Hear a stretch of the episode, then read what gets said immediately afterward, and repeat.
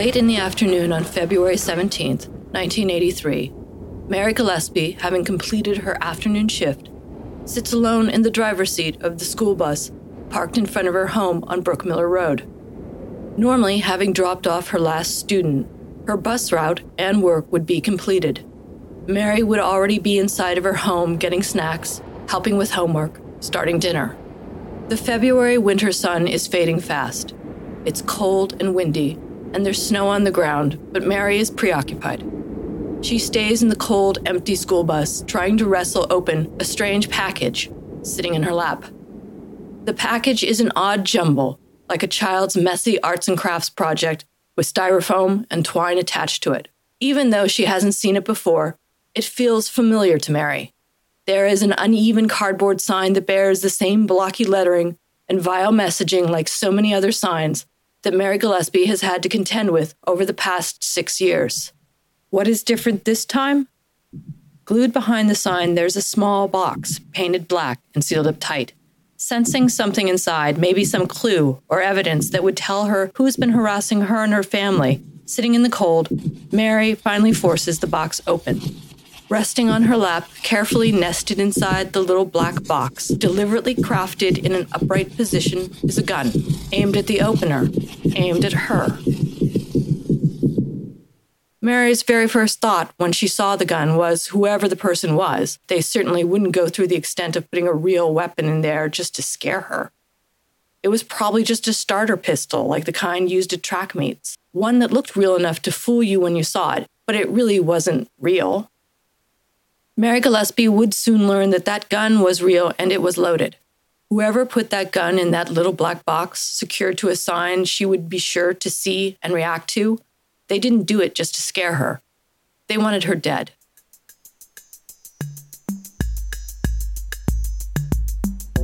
Thank you for listening to the Whatever Remains podcast.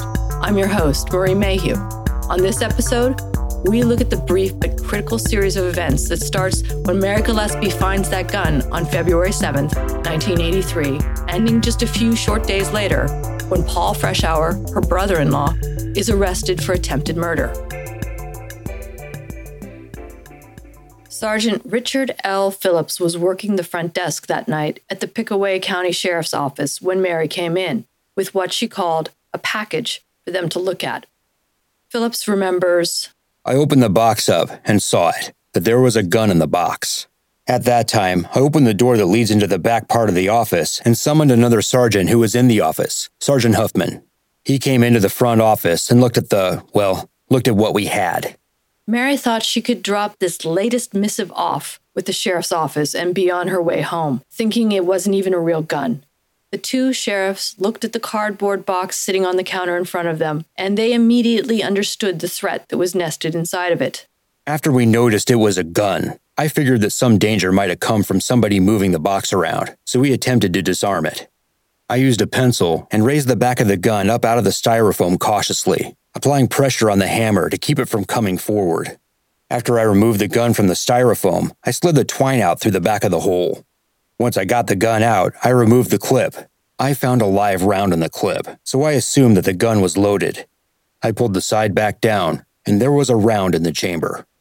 The booby trap, the gun hidden in a black box, was the Circleville letter writer's lethal showstopper that represented years of bottled rage. Six years of a steady trickle of threatening letters and toxic signs slowly escalated into this definitive violent act. A crude device meant to kill Mary Gillespie in almost the exact same spot as her husband, Ron, had died years earlier. While it may have taken the letter writer years to reach that point, that night in the sheriff's office, after Mary Gillespie set the crudely made contraption in front of Detective Brown, things happened very quickly.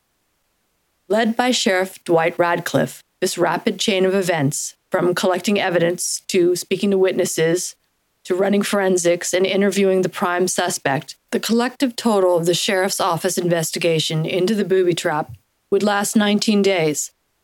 That would be all the time it took for the gun in the booby trap to lead its way back to its supposed owner. How did this investigation track so quickly back to Paul Freshour and does what they found prove his guilt beyond a reasonable doubt?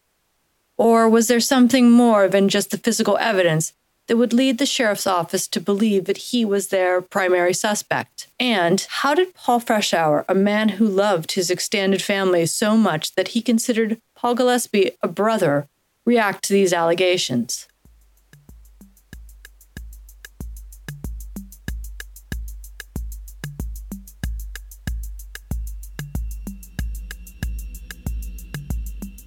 In an upcoming episode, we'll be doing a deep dive into all the different forensics used in the investigation and presented at his trial, because there is a lot to unpack.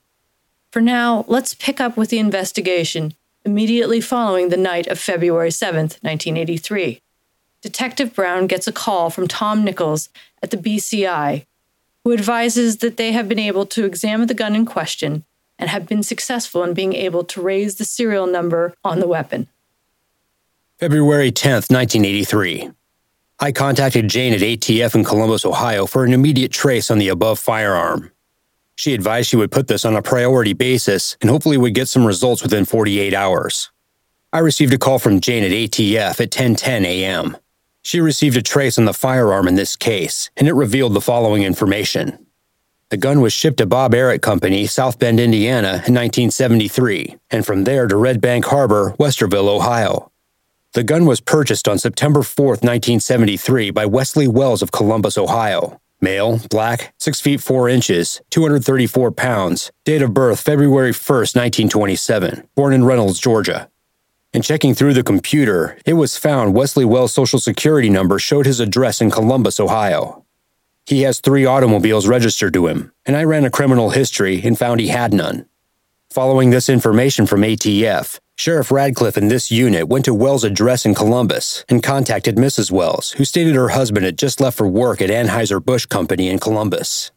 We told her why we were there, and she contacted her husband's place of work. He had not yet arrived, so she left word for him to call home when he got there. That was 2:55 p.m. At about 3:10 p.m., Mr. Wells returned the call to his home and Sheriff Radcliffe talked to him. The sheriff asked him about the gun, and Wells advised he had sold it three to four months ago for $35 in cash to a coworker with the name of Paul Bosser, male, white, age approximately 40.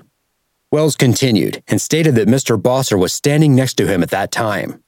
When the sheriff asked to speak directly to Paul Bosser, Wells said he had left and he could not talk with him at that time. Soon after this call with Wesley Wells, we left the Wells household and were traveling southbound on I 71. While en route, we received a call from HQ advising that Mr. Wells had called and wanted Sheriff Radcliffe to call him back immediately. Sheriff Radcliffe called Mr. Wells, who had left work and returned home. Wells said the sheriff had made him very nervous and wanted to know what was going on. After Sheriff Radcliffe explained the matter to him, Wells stated he had sold the gun to Paul Freshour of Grove City, Ohio. Freshour had told him that his wife was being harassed and they wanted it for protection. He stated Mr. Freshour was his supervisor at Anheuser-Busch. Three days after Mary brings the booby trap with the gun into the sheriff's office, authorities have evidence tying it back to Paul Freshour. During the trial, Wesley Wells himself testifies that he was a lab technician for 14 years at Anheuser-Busch, and Paul Freshour was his immediate supervisor. He sold Freshour the gun before Christmas in 1982 because Paul said something about his children being harassed, and he needed some kind of protection. He worked nights, and he just wanted something around to keep people away from his family. After getting off the call with the sheriff, Wells immediately found Paul and asked what had happened to the gun. Wells then said that Paul acted like he was nervous and said that he'd lost it, and then walked hurriedly away. In later days, Freshour asked Wells repeatedly if he had heard anything from Sheriff Radcliffe. Under oath, Wells said that he did not tell Paul Freshour that the gun the sheriff was questioning him about was involved in a crime, but he was certain that Paul knew that the sheriff had found the gun. So, from very early on, Paul Freshour knows that the sheriff's office has evidence that connects him in some respect to a crime. Normally, this type of information would not be disclosed to a person of interest.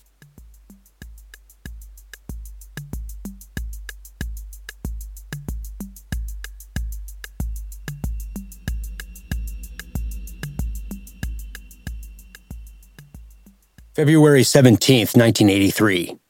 Sheriff Radcliffe in this unit went to Anheuser-Busch Incorporated and talked with Vincent Vaccaro and David Wilson. managers of industrial relations at the company in Columbus, Ohio, regarding Paul Freshour and advised them on the details of this investigation. They indicated he had been employed with the company since January 1973 and had an excellent work record, and they have had no trouble with him at the plant. Freshour is working days at this particular time as a supervisor in the lab and will be working days next week, the week of February 21st, 1983. They confirmed that Paul Freshour did have access to the Xerox machine, chalk, and to many typewriters.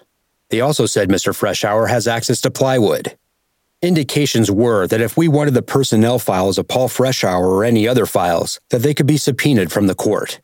Ten days later, the sheriff's office is going after more evidence, like the physical components that made up the rest of the booby trap, hypothetically found at Freshour's job, Anheuser-Busch. They also want access to his work files to see copies of his handwriting and to find records to see if he was actually at work on February 7th.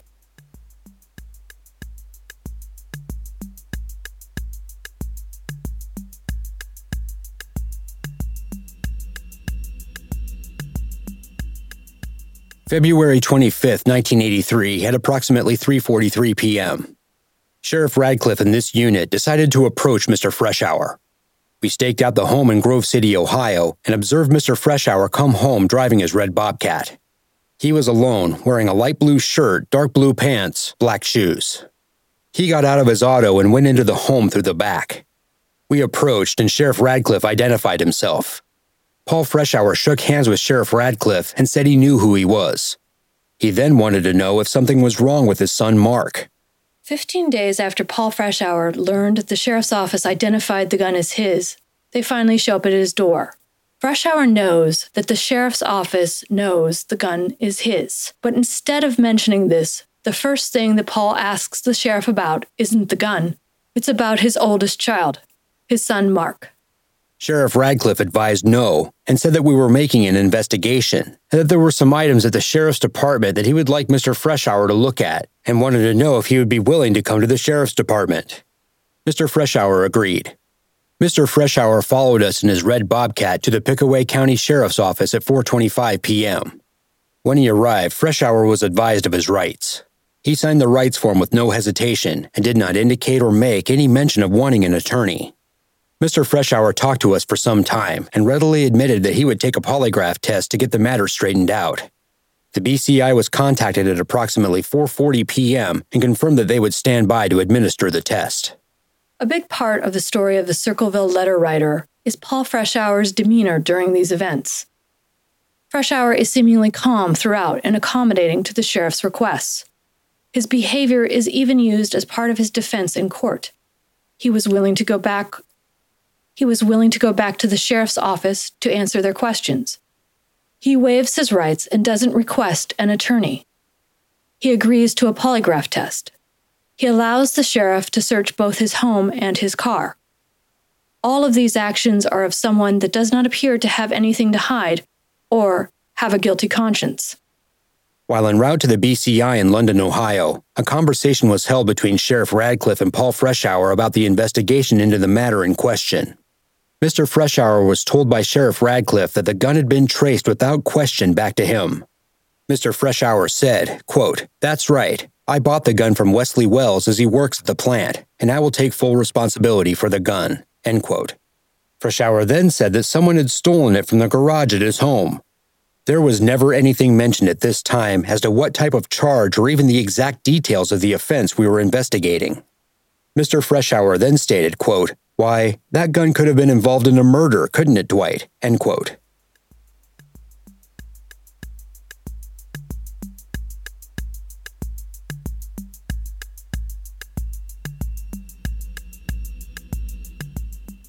A recent report from the Department of Justice called Firearms Stolen During Household Burglaries and Other Property Crimes that over a five year period from 2005 to 2007, 86% of burglaries involving a stolen firearm were reported to the police. While the majority of property crimes involving stolen firearms occurred in the southern United States, homes with one white male as a head of household account for the majority of burglaries where a gun is stolen. The DOJ's study shows that Paul Freshour's claim that the gun was stolen fits within a good portion of the statistics. It is within reason that the gun could have been stolen from his home during a burglary. What doesn't fit is that the majority of Americans that have a gun taken from their home report that to the police. Freshour readily admits that he bought the gun from Wells, perhaps because he knows that the sheriff's office has evidence of him owning it for more than two weeks.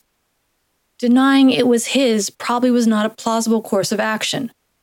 But if the gun was stolen from his property, that opens up a whole other set of possibilities. People tend to report a stolen gun more often than a theft of other properties. Reasonable considering what was stolen could be used in a crime. Now, Ohio is one of only 11 states that has adopted laws requiring gun owners to report lost or stolen firearms to law enforcement. So, why did Paul Freshour not report the theft? Upon further questioning while at the BCI, Freshour admitted writing 30 to 40 of the letters himself, saying he had written them at his house when Mary Gillespie, Geraldine Clifton, Ronnie Clifton, Karen Freshour, and Mark Freshour were present. He also said that these parties were aware that he had written the letters. He told us about his hiring a private investigator. After completing the handwriting samples, he was asked if we could search his car and his house. Freshour agreed, and at 11:40 p.m., he signed a permission to search form for his home at 3955 Chancellor Drive, Grove City, Ohio. And at 11:45 p.m., he signed a permission to search form for his 1980 Mercury Bobcat. Shortly after midnight, a search of the Paul Freshour home was made by Sheriff Radcliffe, Prosecutor Klein, and Detective Sergeant Brown while Mr. Freshour was present. Although Mr. Freshour had stated that there were five to six chalk boxes there, when asked to show us where the chalk boxes were kept, he could not do so as there were none present and none could be found. There were no hammers found in the house, which we thought might be found to match the nails which were submitted to BCI. There were some papers picked up which Mr. Freshour gave us on his own. On the way back to the Pickaway County Sheriff's Department, Paul Freshour stated he, quote, felt he knew who had taken the gun in question out of his garage, end quote. And Sheriff Radcliffe immediately asked Mr. Freshour, by whom? Mr. Freshour said at that time he, quote, wouldn't tell him, but that was all right, end quote. While returning to the sheriff's office from BCI, Paul Freshour's story changes.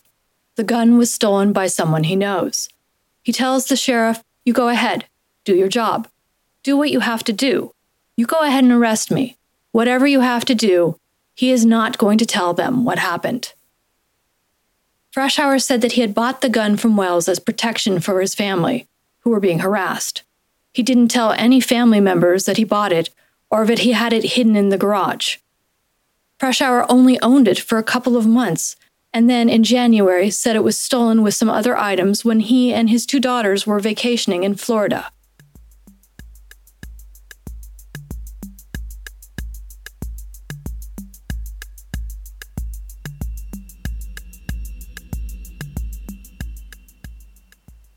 According to court testimony from Freshour's acquaintance, Charles S. Spencer, he accompanied Freshour to try and locate the stolen or missing gun on two different occasions prior to the date of the booby trap. Spencer testified that he frequented Freshour's home quite often, and during one of these visits in early January, they discussed a set of speakers that were stolen from Spencer's apartment just the week prior. Unlike Freshour, Spencer had reported his stolen belongings to the police. But now, with this situation at Paul's home, Spencer said that he and Paul decided to go look for the stolen gun and other items themselves without involving the authorities. Spencer figured that Freshour chose this course of action maybe because a relative or a close friend took the gun from his home.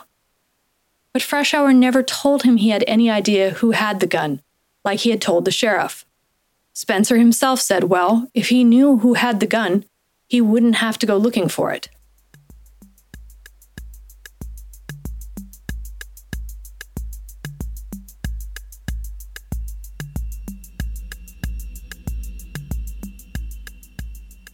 On February 26th, Paul Freshour was booked into the Pickaway County Jail, charged with attempted aggravated murder involving a firearm.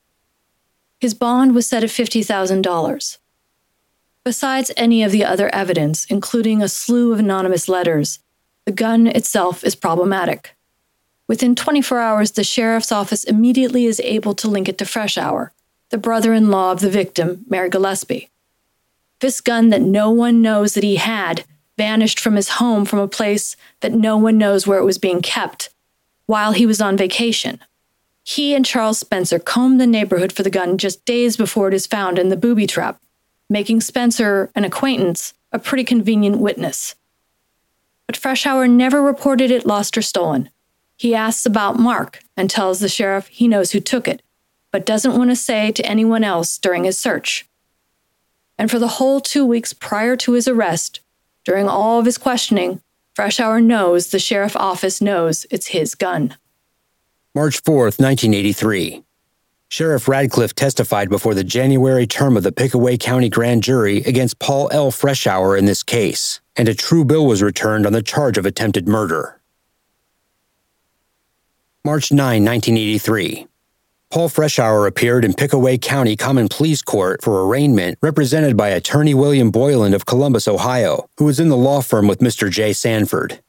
He entered a plea of not guilty and requested his bond be lowered. Judge Amer continued the bond at $50,000 cash. Freshour will remain in the custody of the Pickaway County Sheriff until the bond is posted. March 16, 1983. A bond hearing was held in Pickaway County Common Pleas Court, Judge William Amer presiding. Mr. J. Sanford of Columbus, Ohio, and Mr. Steve Goosler of Ashville, Ohio, were representing the defendant, Paul L. Freshour. Roger Klein, along with Sheriff Radcliffe in this unit, were representing the state of Ohio. Sheriff Radcliffe testified on behalf of the state to the fact that this had been an ongoing investigation for the past six to seven years, and to the facts leading up to the arrest of Mr. Freshour. The sheriff also testified about the BCI reports, and three of the letters checked by the lab contained a white substance that was found to be arsenic. Judge Amer advised he would take the matter of the bond under advisement for a couple of days, and the bond would remain as set for the present time.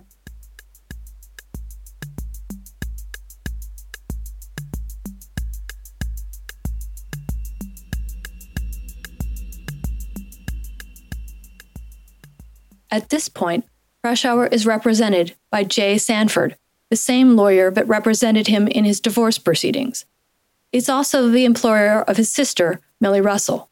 During the hearing, when testimony was being taken regarding the amount of the bond, Mr. Freshour turned to the two rows of courtroom spectators and said in a low voice, quote, I don't want out, end quote.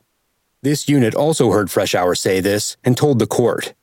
On the return trip to the Pickaway County Jail, Mr. Freshour told me that I should not repeat everything that I heard as it made it bad for him. We talked about Paul Freshour's open demeanor, but there are contradictions within his behavior. His seemingly off-handed remark to the sheriff about how his gun could have been involved in a murder, and this remark in the courtroom during the hearing, telling spectators that he wanted to stay in jail. While these remarks are a far cry from a confession of guilt, they are a recording but not everything is exactly as it seems. After his bond was set at $50,000, Paul Freshour was remanded back to the Pickaway County Jail, Prior to his release, he wrote a series of letters to his defense attorney and family. This correspondence gives us a bit of a deeper look at Paul Freshour's demeanor at this time.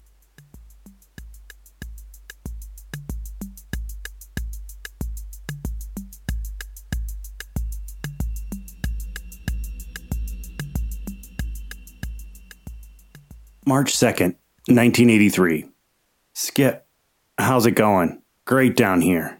Man, there's some things going on down here that the ACLU wouldn't believe. Here's those letters I told you about Monday. They're numbered from 1 through 4. One is mine, and 2 is from that murderer I told you about, and one's from another inmate. I'll give you the matching numbers as well. Have them analyzed and then let the sheriff have them. I don't care what it costs. If you need more of my writings, call my boss, Dennis Rotondo. Joe Rotondo, the lawyer's son. He called down here today. I'll set things up at work next week. Dennis has got some sample writings of mine that they can have, so we'll be even and fair. I know that Sue will be putting pressure on you, but the girls don't want to live with her after she walked out on them. The letters that Paul Freshour is referring to here appear to be an effort to engineer his own handwriting analysis to use in court, using samples from other inmates. It's not specified if this strategy was condoned by his lawyer, especially because it's doubtful that any of the findings would be admissible, or even particularly helpful to Paul's case. While we don't have Skip Sanford's thoughts, Paul's focus on engaging other inmates to get their handwriting is clear. Skip, here's some more letters. I see that Sue jumped right into the house. That really pisses me off. I have a friend, Tom Stevens, who used to teach college, so I'm going to have him to contact one of his active professor friends and see if he can't get all of his students to make up one of these type of letters, just for copying demonstration, if that's legal. For he owes me one. I got him on at the brewery. If it's legal, I'd give him a copy, and then the students would write them. I'm just so damn tired I can't stand it. Would this be okay? Just let me know. Since Sue's in the house, you can bet that everyone knows everything. I've got a feeling that I'm at a dead end. I can hear her now. I bet she's saying it to the sheriff that I had it all planned out. I hate the thought of writing another letter, so I'll wait until I hear from you concerning Tom Stevens. He'll get it done, I promise. It's questionable what in this plan would prove to a jury that Paul Freshour was innocent, especially since the only handwriting that will matter is his own, and that is only part of the prosecution's possible case against him. Also, Paul is angry that his ex wife Karen Sue has moved into his home with his two daughters. Skip, will we be able to get these inmates out for trial? They've been a lot of help. I have all their names and addresses, and here's some printing from the sheriff's department that looks familiar. I'll get these into letter form for you. Not saying or even thinking that anyone from here is doing anything, it's just that this type printing looks familiar. Ask Millie if she agrees, and then I get them put into letter form for analysis. We've even used printing from the cartons, so I've put them in this letter. And now I've got to get to sleep. See you next week with the number of letters. Good luck. Paul. This letter marks a pronounced turn in Paul's communication with his lawyer and appears to be moving further from a defendable position. There's no way that a Pickaway County court would let inmates in to testify for the defense about their own handwriting. Relying on inmates as witnesses is problematic, but using them in some capacity as handwriting experts is unsound. Millie, two weeks ago, Big Chuck took me to two places where Ronnie might have gone to sell the things I had missing. The first house, left of the Miller Bar and Johnson's garage. Billy said that Ronnie had tried to sell him a 12 inch chainsaw I don't care about the tools or the saw, only the gun. I'll give you 500 bucks for any information. Dave Gillespie works out there, so maybe he can also find out. Tell Ronnie I won't be mad if he got drunk and sold it. I don't worry about the letters at all, but that was my gun. Get Chuck to take you out to that place and find out about it.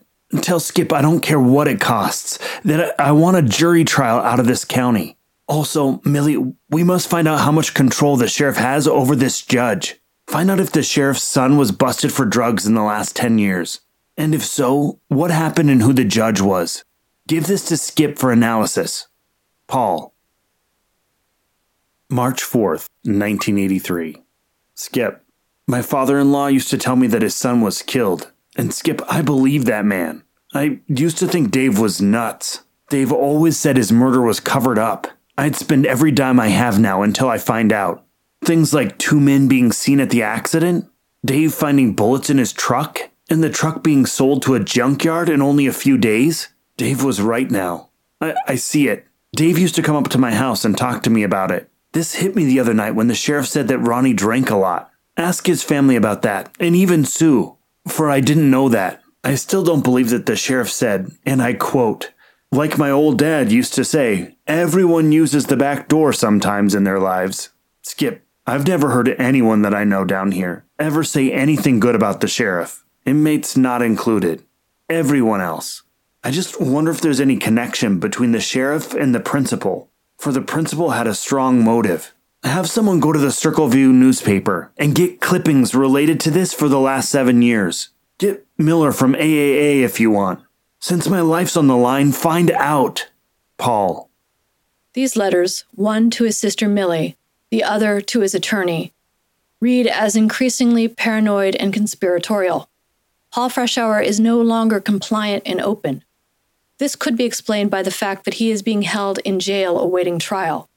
But Freshour does not ask his lawyer much about the case against him or talk about their strategy for exonerating him from these charges. One tangible point he does make is wanting to get the trial moved out of Pickaway County. Paul Freshour was not mistaken with this, especially with all the press about the case. But his reasoning for it veers into the extreme. Sheriff Radcliffe, Gordon Massey, authority figures overall are in league to indict him. They're corrupt, covering up for each other.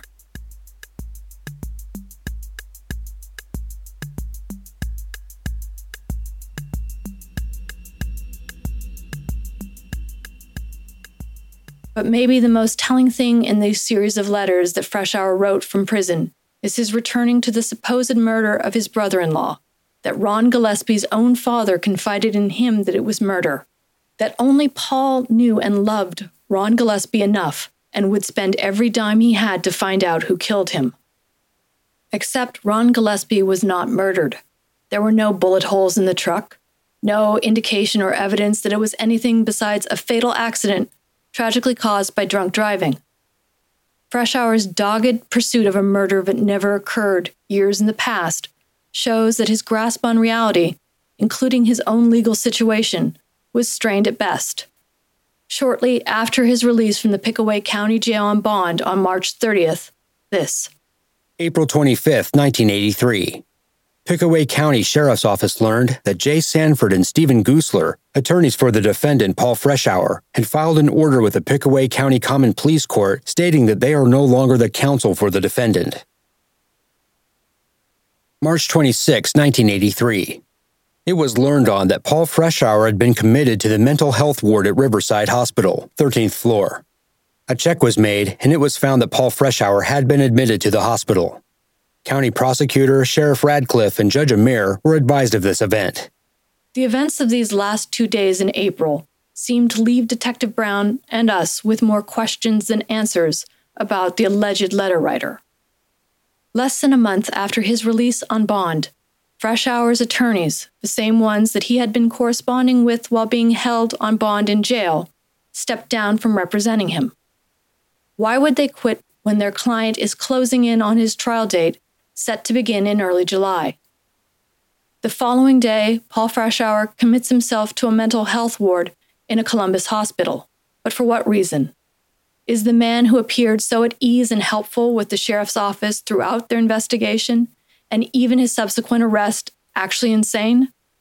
Does his seeming obsession with inmates' handwriting samples, muttering about staying in prison to a courtroom filled with people, and commitment to solve the death of his brother in law, Ron Gillespie, show us a man that's not capable of understanding his own actions? Or are Mary Gillespie, Wesley Wells, Charles Spencer, Ron Gillespie, Sheriff Radcliffe, Detective Brown, Skip Stanford, all just supporting characters in a story that Paul Freshour is writing, one that's been planned out, carefully crafted, a story whose author still gets to write the last chapter, and still gets to have the last word. Thank you for listening to the Whatever Remains podcast. I'm your host, Marie Mayhew. On our next episode, the prosecution lays out their case for why Paul Freshour not only tried to kill Mary Gillespie, but is also the individual that's been terrorizing the town of Circleville with anonymous letters for years. Is what they present enough to convince you of his guilt beyond a reasonable doubt? Let's find out this town called Malice. Hey, hey, hey. Ooh. This town called Malice. Ooh. This town called